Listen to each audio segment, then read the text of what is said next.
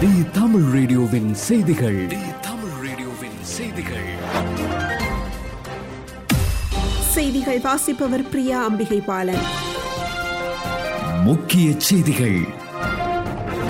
ரஷ்யாவின் படைகளில் ஒரு பகுதி உக்ரைன் எல்லையிலிருந்து திரும்ப பெறப்பட்ட போதும் போருக்கான சாத்தியம் நீங்கிவிடவில்லை என்று அமெரிக்க அதிபர் ஜோ பைடன் தெரிவித்துள்ளார். சுமார் ஒன்றரை லட்சம் படை வீரர்களை ரஷ்யா உக்ரைன் மற்றும் பெலராஸை சுற்றிலும் குவிக்கப்பட்டுள்ளது என்பதையும் அவர் சுட்டிக்காட்டியுள்ளார். உக்ரைன் விவகாரத்தில் ரஷ்யாவுடன் நேரடியாக மோத விரும்பவில்லை என்ற போதும் அமெரிக்கர்கள் தாக்கப்பட்டால் அதற்கான கடும் விளைவுகளை ரஷ்யா சந்திக்க நேரிடும் என்றும் ஜோ பைடன் எச்சரித்துள்ளார். போர் மூண்டால் சர்வதேச அளவில் ரஷ்யா கடும் கண்டனத்தை சந்திக்க நேரிடும் என்றும் பெரும் பொருட்சேதம் உயிர்ச்சேதம் ஏற்படும் என்றும் ஜோ பைடன் சுட்டிக்காட்டியுள்ளார். இதன் பாதிப்பு அமெரிக்காவிலும் பெட்ரோல் டீசல் விலை உயர்வு போன்றவற்றில் எதிரொலிக்கும் என்றும் ஜோ பைடன் தெரிவித்துள்ளார். அமீரக செய்திகள். துபாயில் உள்ள ஒரு மிகப்பெரிய காய்கறி சேமிப்பு கிடங்கிற்கு அருகே நிறுத்தி வைக்கப்பட்டிருந்த ஒரு லொரியில் இருந்து திருட்டுத்தனமாக பத்து வெங்காய மூட்டைகளை திருடும் போது பிடிப்பட்ட இரண்டு நபர்களை நாடு கடத்த துபாய் முதன்மை நீதிமன்றம் உத்தரவிட்டுள்ளது. துபாயில் உள்ள அல்லாவிர் பகுதியில் மிகப்பெரிய மற்றும் புகழ்பெற்ற பழங்கள் மற்றும் காய்கறி சந்தை ஒன்று உள்ளது.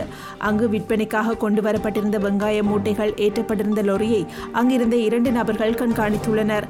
பின்னர் இரவு நேரத்தில் யாரும் இல்லாத சமயம் பார்த்து அதிலிருந்து வெங்காய மூட்டைகளை அந்த இரண்டு நபர்களும் திருடியுள்ளனர். இந்த சம்பவம் தொடர்பாக போலீசாருக்கு தகவல் கொடுத்ததை அடுத்து வெங்காயம் திருடியவர்களை கைது செய்த போலீசார் மேல் விசாரணைக்காக நீதிமன்றத்தில் ஒப்படைத்துள்ளனர். அப்போது நடைபெற்ற விசாரணையில் சொந்த நலனுக்காக வெங்காயத்தை திருடியதாகவும் அதனை விற்பனை செய்ய திட்டமிட்டிருந்ததாகவும் கைது செய்யப்பட்ட இருவதும் ஒப்புக்கொண்டுள்ளனர். நீதிமன்ற விசாரணையின் முடிவில் திருட்டில் ஈடுபட்ட அந்த இரண்டு பேருக்கு மூன்று மாதங்கள் சிறை தண்டனையை விதித்ததுடன் தண்டனை காலம் முடிந்ததும் அவர்கள் உடனே நாட்டை விட்டு வெளியேறவும் துபாய் முதன்மை நீதிமன்றம் உத்தரவிட்டுள்ளது.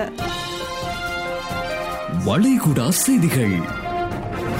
குவைத் நாட்டில் அடுத்த மாதம் தொடங்கவிருக்கும் இரண்டாவது தவணைக்கு முன்னதாக நானூறு புதிய பள்ளி ஆசிரியர்களை குவைத்தின் கல்வி அதிகாரிகள் பணியமர்த்தியுள்ளனர் என்று உள்ளூர் செய்தித்தாள் ஒன்று தெரிவித்துள்ளது. கல்வி அமைச்சு புதிய ஆசிரியர்களை உள்ளூர் ஒப்பந்தத்தின் மூலம் பணியமர்த்துவதற்கான நடைமுறைகளை நிறைவு செய்துள்ளது என்றும் வேலைவாய்ப்பு நேர்காணலில் தேர்ச்சி பெற்ற அதிகமான ஆசிரியர்களை பணியமர்த்துவதற்கான நடைமுறைகளை விரைவில் இறுதி செய்ய உள்ளதாகவும் அந்த செய்தித்தாளில் மேலும் குறிப்பிடப்பட்டுள்ளது.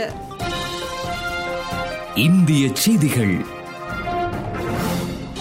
கொரோனா சூழலில் தமிழகத்தில் மூடப்பட்ட மழலியர் பள்ளிகள் இரண்டாண்டுகளுக்கு பின் இன்று மீண்டும் திறக்கப்பட்டுள்ளன. கொரோனா சூழலில் தமிழகத்தில் இரண்டாயிரத்தி இருபது மார்ச் மாதத்தில் மழலியர் பள்ளிகள் விளையாட்டுப் பள்ளிகள் குழந்தை மையங்கள் மூடப்பட்டன. அதன்பின் கொரோனா பரவல் குறைந்த பின் பள்ளி கல்லூரிகள் திறக்கப்பட்டாலும் இரண்டு ஆண்டுகளாக மழலியர் பள்ளிகள் திறக்கப்படவில்லை. பிப்ரவரி பனிரெண்டாம் நாள் முதலமைச்சர் வெளியிட்ட அறிவிப்பில் மழலியர் பள்ளிகள் விளையாட்டு பள்ளிகள் இன்று முதல் திறக்கப்படும் என அறிவித்தார். அதன்படி இருபத்தி மூன்று மாதங்களுக்கு பின் இன்று மாநிலம் முழுவதும் மழலையர் பள்ளிகள் மீண்டும் திறக்கப்பட்டுள்ளன. இலங்கை செய்திகள்.